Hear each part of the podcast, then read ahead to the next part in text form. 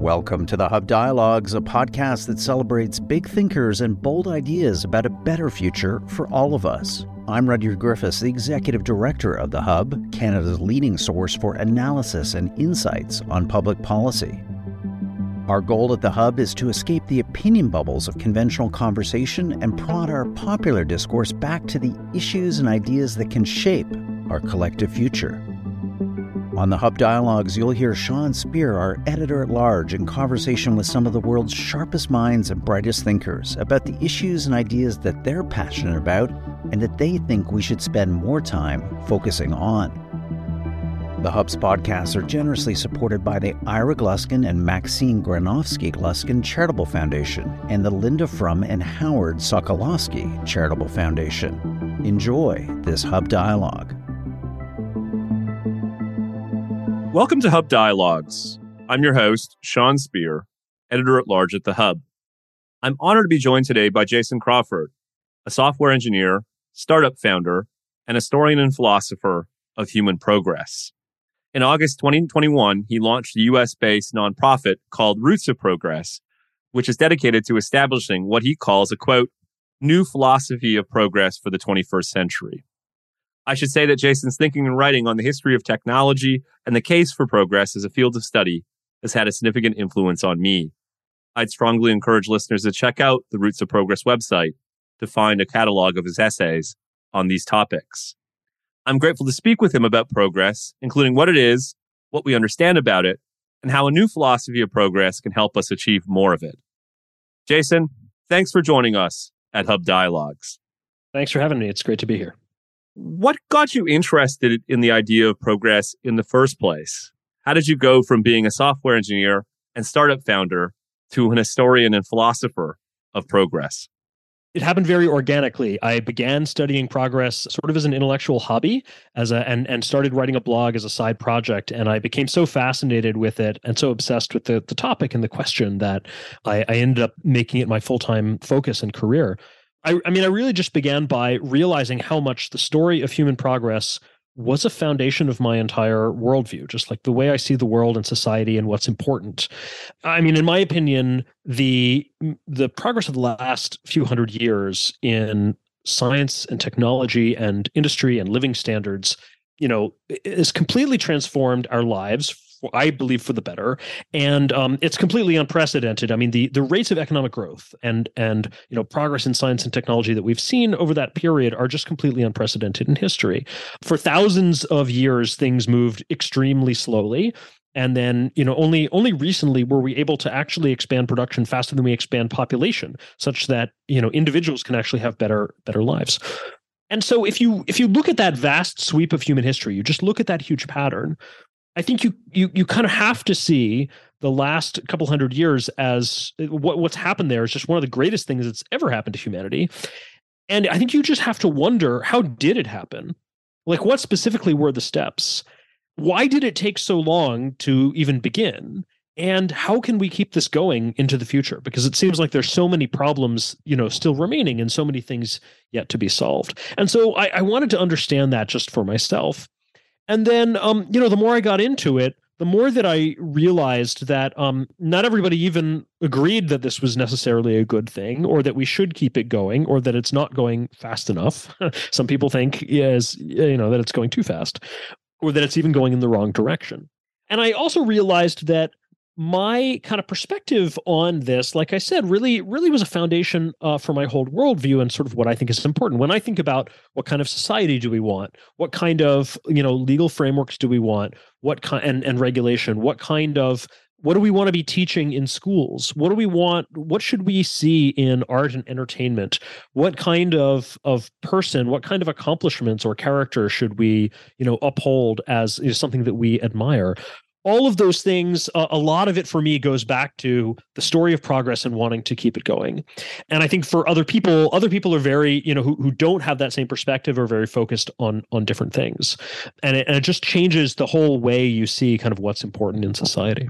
A major premise of your work is that progress is something that can be studied systematically. You wrote when roots of progress was established as a nonprofit organization in august 2021 that one of its key goals was to establish a quote, clearer understanding of the nature of progress, its causes, its value and importance, how we can manage its costs and risks, and ultimately how we can accelerate progress while ensuring that it's beneficial to humanity.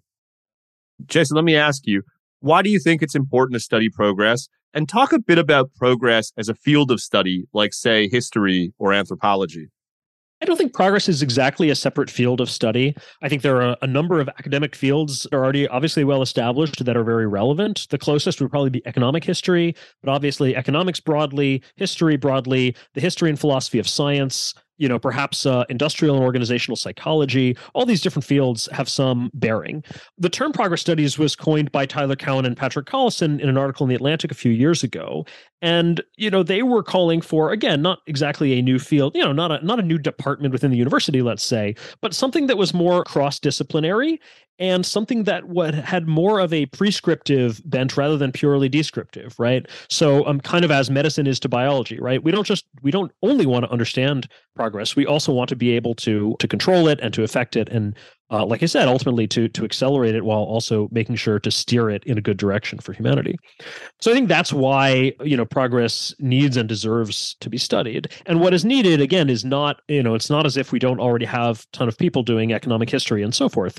But I think there is a certain synthesis that you need across all of those um, disciplines, and it's why I mean I myself I'm not an academic, and what I do is not uh, anything that would be considered new by the standards of academia. I don't do primary research in that sense, but I read what the academics put out. and I read a lot of academic books and research papers and so forth, and and and primary sources and a bunch of other things. And I try to synthesize and summarize for a general audience, for a non-academic audience, put it all together uh, paint a picture show the narrative and explain you know what does this mean and give some sort of philosophical interpretation. And i think that's a crucial kind of layer that needs to happen in part just for the value of summary and synthesis itself and in part to communicate what academia has found to a broader audience and again to, to communicate its significance. You and others like past hub dialogues guest tyler cowen believe that progress stalled sometime in the early 1970s this may be a surprise to some listeners who, who are accustomed to the idea that we're living in an age of rapid progress. Can you make your case, Jason? What are people missing? So, first, we are living in an age of rapid progress. It's just not quite as rapid as it used to be. So, to be precise, to say that progress stalled might sound as if it went to zero, certainly has not gone to zero. Progress is still faster now than at any time before the Industrial Revolution. However, I do think that it, it used to be even faster in the late 19th and early 20th to mid 20th century. Now, I did not start out with this view. Actually, I started out quite skeptical of that view, and I came around to it just by studying the history of what actually happened. Here is the case as sort of clearly and concisely as I can make it. Consider the period, consider the 50 year period that ended about 100 years ago, from 1870 to 1920, let's say. In this period, we got, by my count, five major innovations. We got a we got electricity the whole electrical industry, lights, generators, motors, everything. Two, we got the internal combustion engine and the automobile and airplane, sort of based on that, right? And the rise of the oil industry.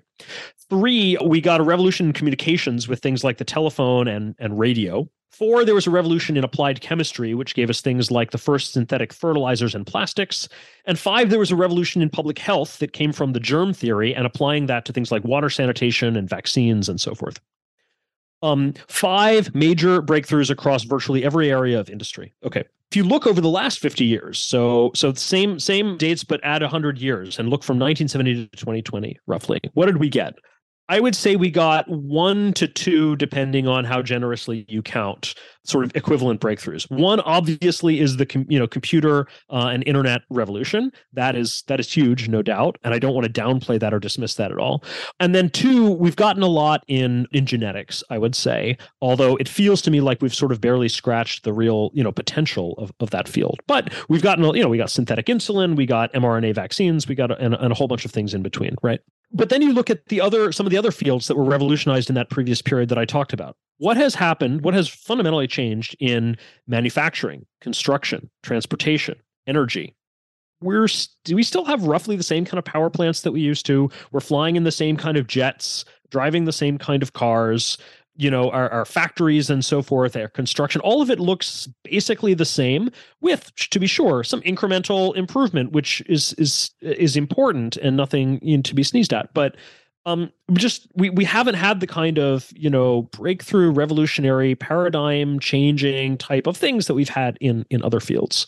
So i think just from that alone you can sort of see no matter how amazing you think the internet computing and the internet are it is amazing right? I think i just don't think that stacks up to Uh, five i would say you know revolutions of sort of equivalent magnitude right? Or another way to look at it is like yes we had a revolution in information technology but we had one of those back in the previous period also with telephone and radio right? And then on top of that we had everything else stacked up electricity and internal combustion and chemicals and you know et cetera and then I think you can, you know, it, you can see this in the numbers as well. If you look at statistics like GDP growth has been on a long-term kind of downward slide, TFP growth, you know, also, and so I, I think you see both a quantitative and a qualitative case that things have slowed down, you know, at least a little bit. If listeners are persuaded by your compelling argument, it leads to the inevitable question: Why? Why do you think progress has slowed over the past fifty years or so? So I have three main hypotheses, and they're they're not mutually exclusive. They all go together. Um, one is the the burden of regulation, which has which has grown enormously. Uh, a significant amount of it, you know, a, a lot of it uh, on the the rationale of safety and public health and so forth, but some of it explicitly motivated by wanting to slow down the the engine of material progress. Um, in particular, with you know, as the sort of environmentalist movement grew up in the 60s and 70s, they saw progress and, and the whole counterculture sort of saw progress as perhaps the wrong goal in the first place and in many ways detracting from human life and well-being.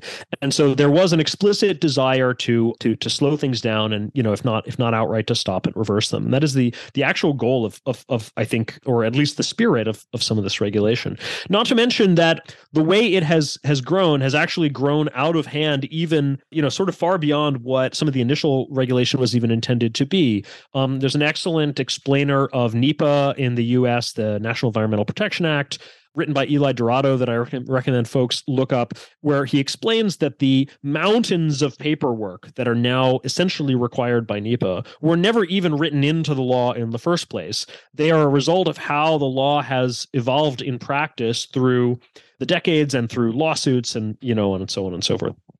Okay, that's hypothesis number one.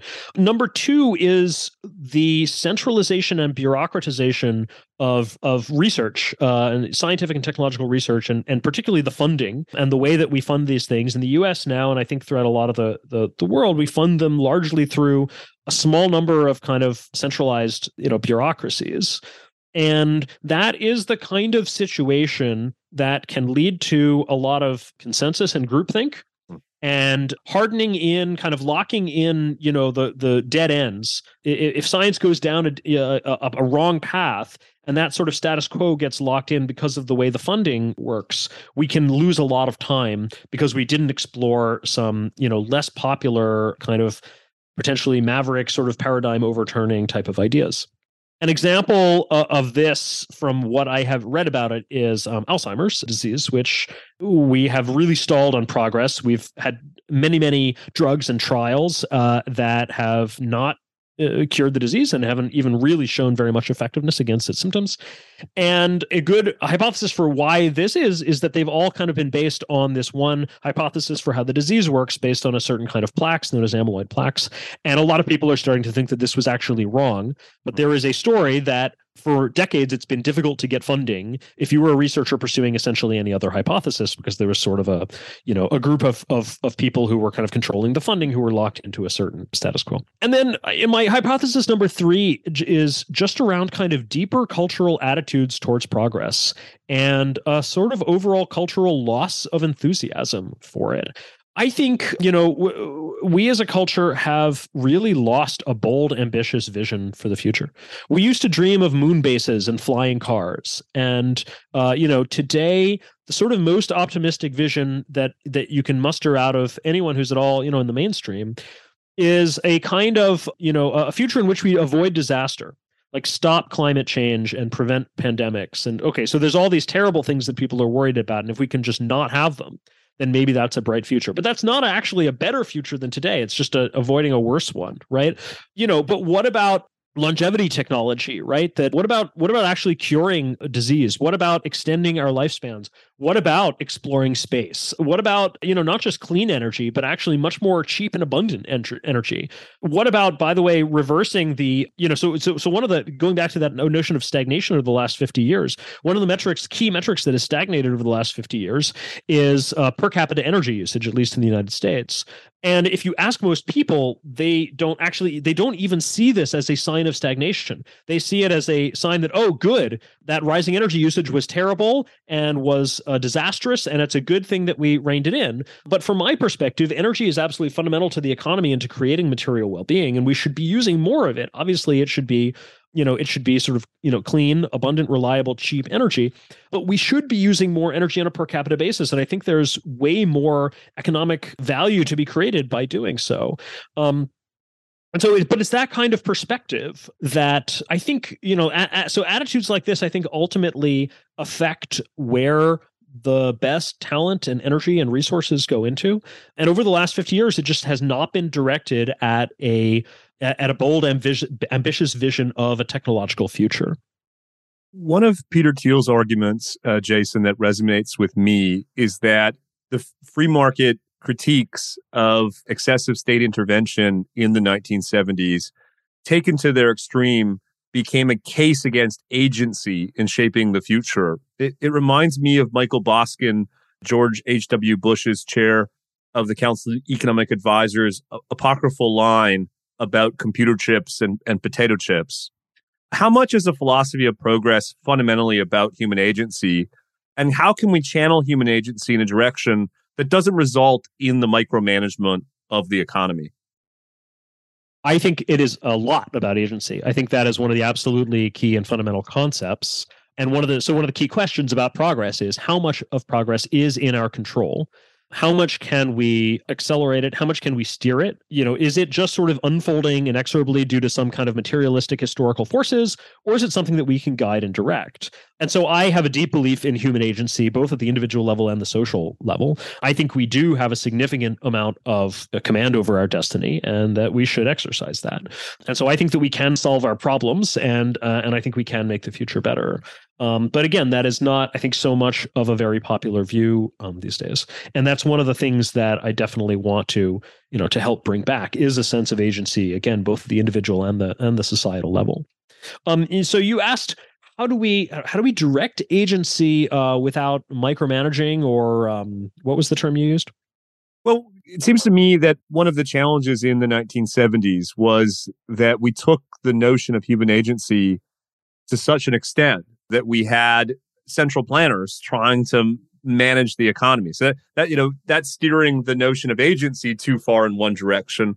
But I think the opposite in a way has happened that we've we've we've resisted we've recoiled so much from central planning that we now, as you say, subscribe to at some level subscribe to this notion that that progress unfolds due to spontaneous market forces. If our economy produces computer chips or potato chips, we really have no role in, in making that determination. And in fact, if we try to, we'll probably screw it up. So it seems to me on one hand, we need to rediscover human agency. On the other hand, we need to constrain it such that we don't come to replace the functioning of the market with the hand of central planners. Yeah, so um so I am not a fan of central planning either morally or practically.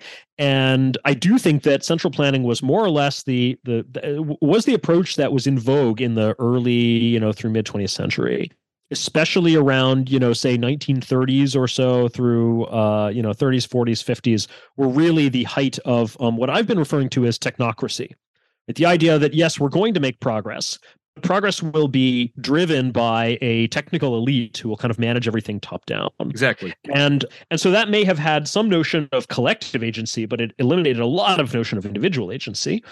Uh, and i'm an individualist. And it also i think was part of so so when we did get a kind of a societal pushback against that. When the counterculture arose you know especially around the 60s i think you know what what happened was a lot of people looked at that and they they looked at these very sort of techno optimist perhaps folks who were also very authoritarian. And they rejected the authoritarianism and they also rejected the the notion that we were going to that we even wanted progress right? So they said well if this is progress if this is what progress consists of if it consists of individuals losing autonomy then we don't want the authoritarianism and we don't want the progress.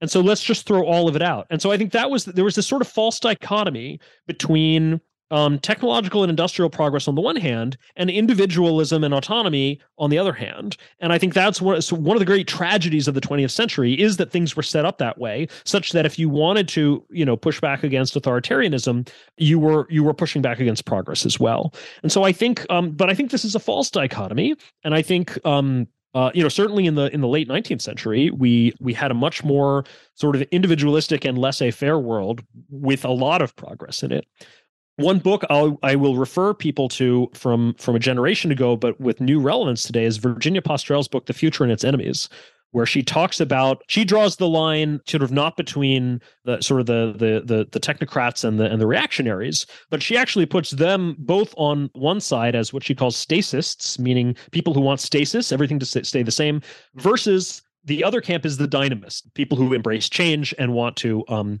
and and and you know want to create a better better future not just sort of keep everything the same. And she actually points out i think very very astutely how the the technocrats and the reactionaries maybe may have maybe come from different places but end up with a lot of sympathy for each other and using each other's methods.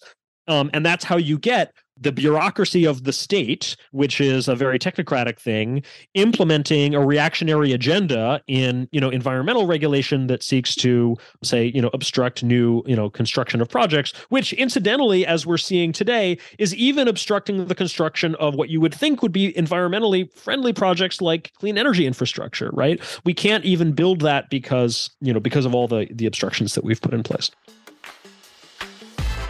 You're one click away from getting access to all the Hub's best analysis and insights. Visit our website, www.thehub.ca, now and sign up for our weekly email news digest. Every Saturday morning, we'll send you your inbox the cutting edge thinking and analysis of our smartest contributors on the week that was. Dive into the big issues and ideas moving the public conversation, courtesy of the Hub Again, you can grab that exclusive email newsletter right now, free of charge, at www.thehub.ca. Now back to our program. Let me put another term on the table. In a July 2021 essay for the MIT Technology Review, you called yourself a quote, solutionist that represents a third way between complacency and defeatism. What is solutionism? And how does it translate in, into a public policy agenda to boost progress? I use the term solutionism because I was getting tired of the debate between optimism and pessimism. And I wanted to define, to draw the lines in a different way and, and define some different terms. Um, one of the reasons I like the term agency, which you brought up earlier, is that I think it's more specific and clearer than, than optimism. Now, in a sense, I'm very sympathetic to optimism, but I think that the term optimism it, it, can mean a number of different things, and not all of them are good. Um, so there are different kinds of optimism, and, and different people have gotten at the same thing with different terms. Hannah Ritchie, in a recent um, article for Vox, Paul Romer, the economist, and, and, a number of different people have talked about. There's, I think Romer called it complacent optimism on one hand versus contingent optimism. Um, so there's a sort of optimism that says like, "Hey, everything's going to be great." Don't worry we're on the right track the future is bright you know et cetera and so forth and that kind of says or implies that we don't really have any major problems or the problems that we have are easy will be easy to solve or you know just like it's smooth sailing from here on out and the problem with that is that it's simply not always true Sometimes we actually are facing big problems. Sometimes the future doesn't look bright. Sometimes we have huge challenges ahead but the notion of agency says that you know whether or not we are facing a bright or a dark future we can work to make it the best possible. If we are facing you know a, a bright future great let's have expansive ambition. If we're facing a dark future let's step up and fight. Let's fight for a better one right? Let's let's let's tackle the challenges. Let's snatch victory out of the jaws of defeat And so, you know, that's that's that's why I concentrate more on agency. The the term solutionism that I that I, you know, used in that piece for MIT Tech Review was about sort of the the, the false dichotomy of either, you know, on the complacent optimism side, just sort of ignoring the problems or downplaying it or glossing over and saying the problems don't exist, or on the other hand, having a defeatist sort of attitude, which not only do the problems exist, but also we will never solve them. Right? That's the the the ultimate pessimist, um, you know, sort of argument. That's the non-agency, the lack of agency argument. And so solutionism is both acknowledging the reality of problems, but then also believing that we can solve them. In that vein, is climate change, including calls for decarbonization and energy transition, a source of new progress or a threat to current progress? I mean, it is a challenge that we need to tackle and that I think we should tackle in a way that leaves us off better, you know, leaves us better off than we were before. Um, so I think the there's a sort of I mean the the ultimate defeatist attitude to climate change is the doomer attitude, which is just there's nothing we can do, we're all going to die, or or we're all in for you know, or, or a little more realistically, we're all in for some you know global disaster, no matter what we do.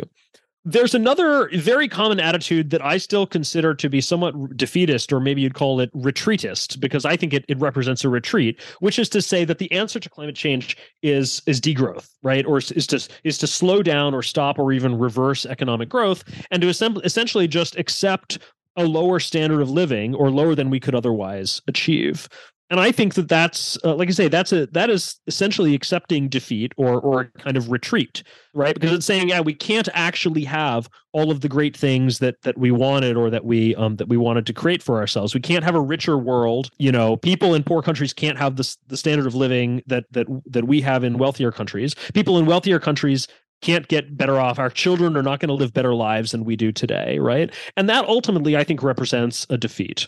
And so, I think a you know a, a, a more solutionist type of attitude would be to say, okay, this is a problem to solve with science and technology let's figure out how to have energy that is you know that is clean as well as abundant and reliable and cheap. And let's have let's have more energy in the future while still you know controlling our emissions. Let's figure out ways to take carbon out of the atmosphere so that we can have some industrial processes that put carbon into the atmosphere and we have others that that take it out. I mean, I think the the the most you know sort of techno optimist um, long term vision would be we should essentially be able to control the climate of the Earth as you know as well as we control the climate of the indoors right? We should have a like a thermostat but for the outside. Um, we should be able to control the composition of the atmosphere to the same precision and that we control the composition of metallic alloys in our in our you know forges.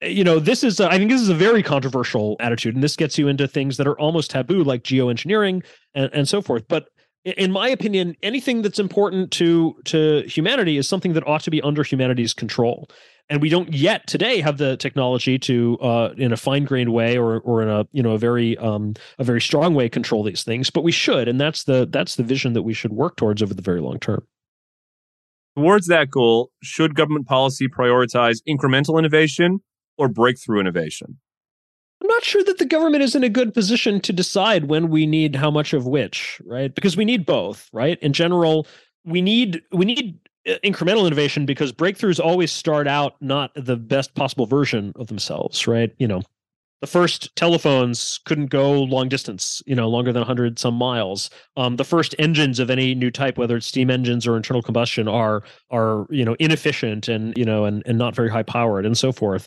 Everything gets better through incremental innovation. That just takes decades of you know very unglamorous uh, sort of grunt work. But at the same time, any such pattern of incremental innovation eventually plateaus. There's only so far you can go in any one paradigm. And you get this sort of S curve where things are sort of slow for a while while you're figuring out the basics. Then once you get some real breakthrough, there's a very fast, steep part of the curve where things are growing. And then as you've kind of figured out, you know, the matured the technology, things level off and and um and are flat again. And so it's kind of S-shaped.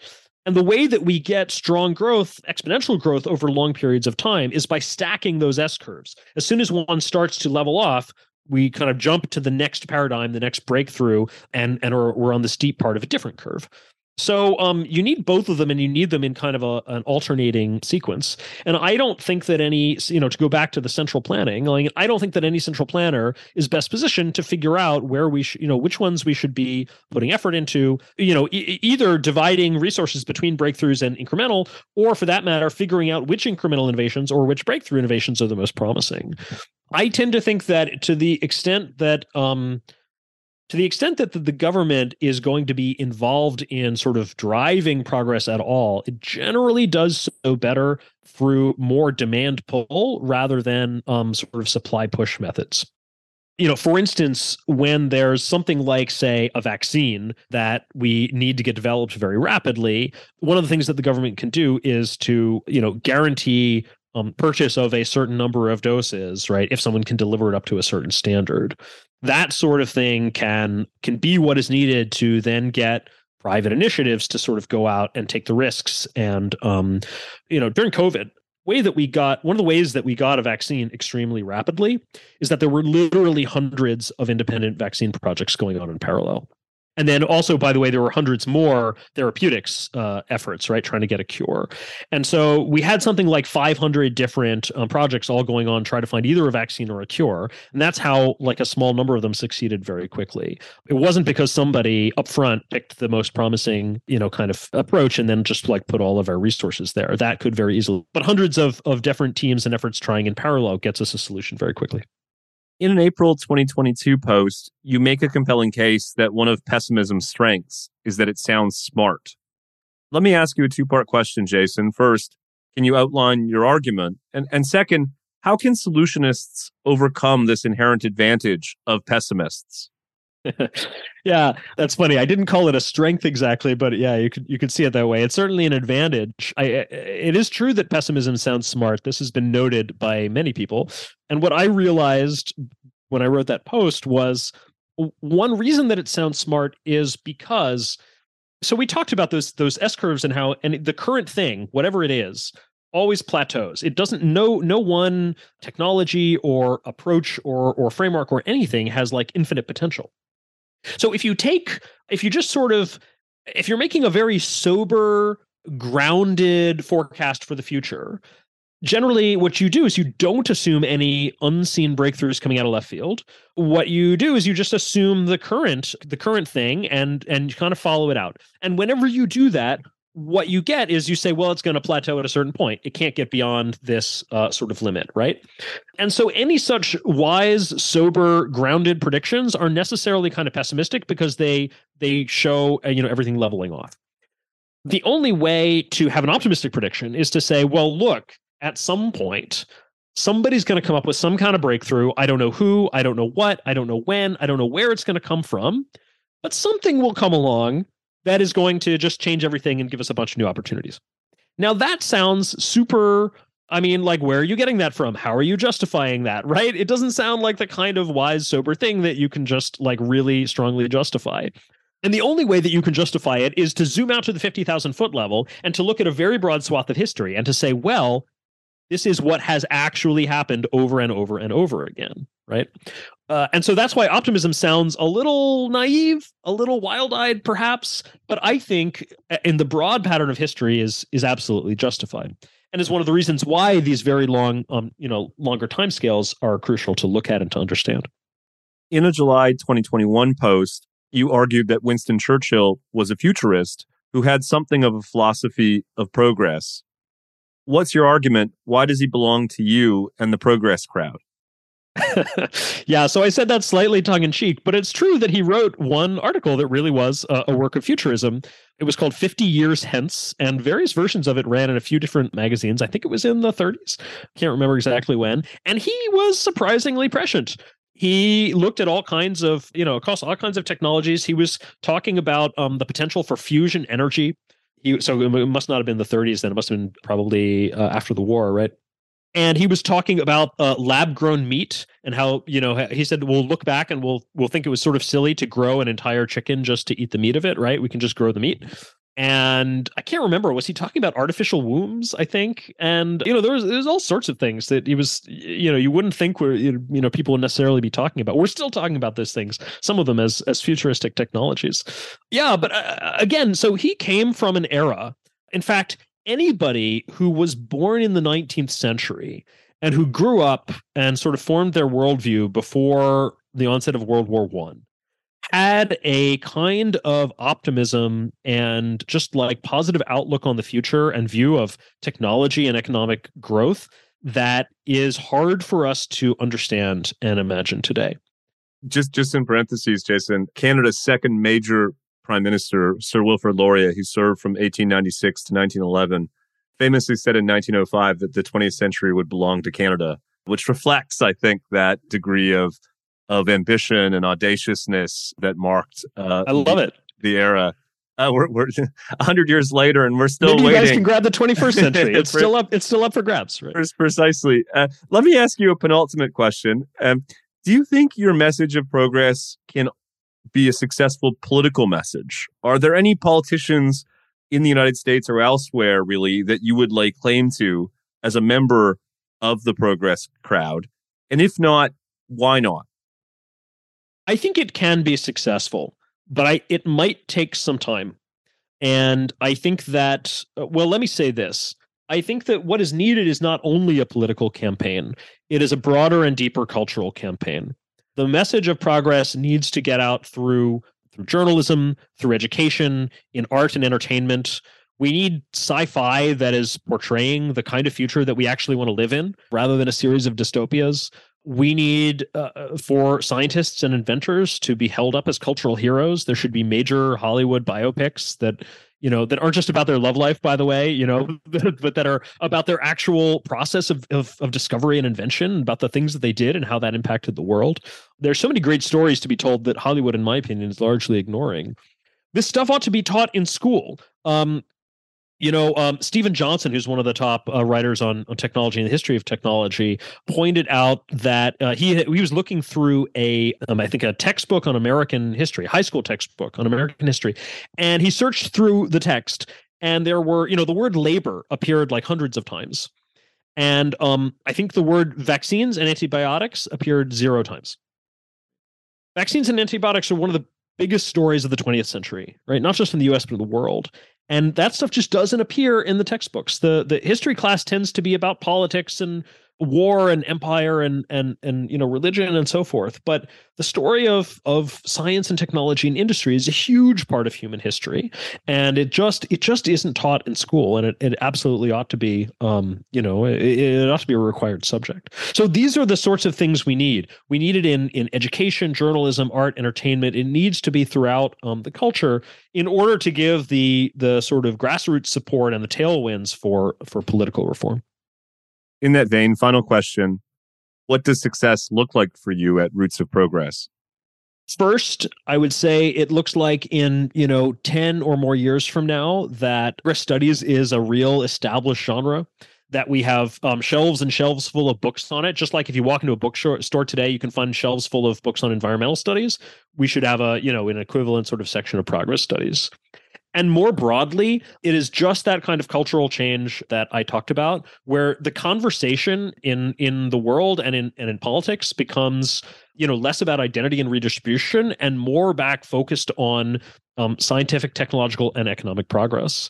Ultimately, I want people to regain that bold, ambitious vision for the future. I want us to be dreaming of the moon bases and the flying cars, and you know, living until you know age three hundred, and and curing all disease, and and having you know fusion energy that lets us ten x energy per capita, and and all of those uh, you know uh, really really ambitious, exciting things that could transform the world once again, as it has already been transformed multiple times. Well, that strikes me as a compelling vision of the future. And this has been a compelling conversation. Jason Crawford, founder of the US based uh, nonprofit Roots of Progress, thank you so much for joining us at Hub Dialogues. That was a great conversation. Thanks a lot. Thank you for listening to this episode of the Hub Dialogues, brought to you by The Hub, Canada's leading source for analysis and insights on public policy. We hope that you've enjoyed this episode. Please share your favorite Hub podcast with friends and family and subscribe wherever you get your audio online. We also appreciate your ratings and reviews. You can access a video version of this recording anytime on YouTube. Simply search for The Hub or The Hub Canada, or go to our website, www.thehub.ca. I'm the Hub's executive director, Rudyard Griffiths. The host of today's program was Sean Speer, the Hub's editor at large. This episode was produced by Amal Attar Guzman. The Hub's audio producers are Alex Clutch and David Matta. The Hub podcasts are generously supported by the Ira Gluskin and Maxine Granovsky Gluskin Charitable Foundation and the Linda Frum and Howard Sokolowski Charitable Foundation. Thanks for listening.